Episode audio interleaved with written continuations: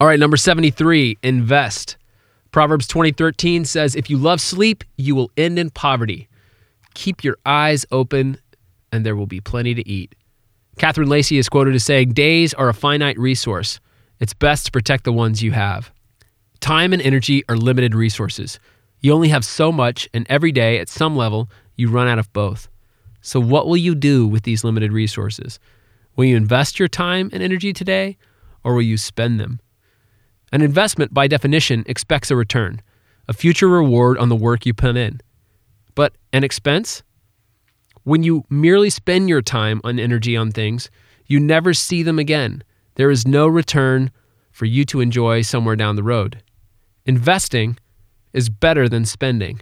If somehow you could have purchased one share of Coca Cola stock in 1919 and simply held on to that one share, reinvesting the dividends along the way, that original $40 investment would be worth over $9.8 million today. If somehow your great great great grandparents could have purchased one share of the original Asa Candler's Coca Cola stock in 1892, that $100 investment would be worth $7.34 billion today.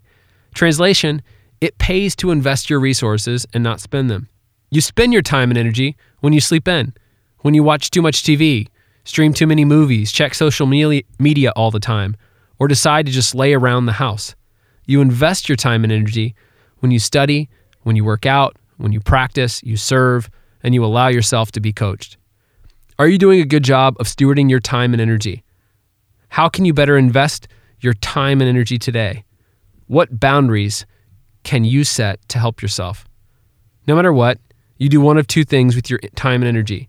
You either invest or you spend. There's no middle ground.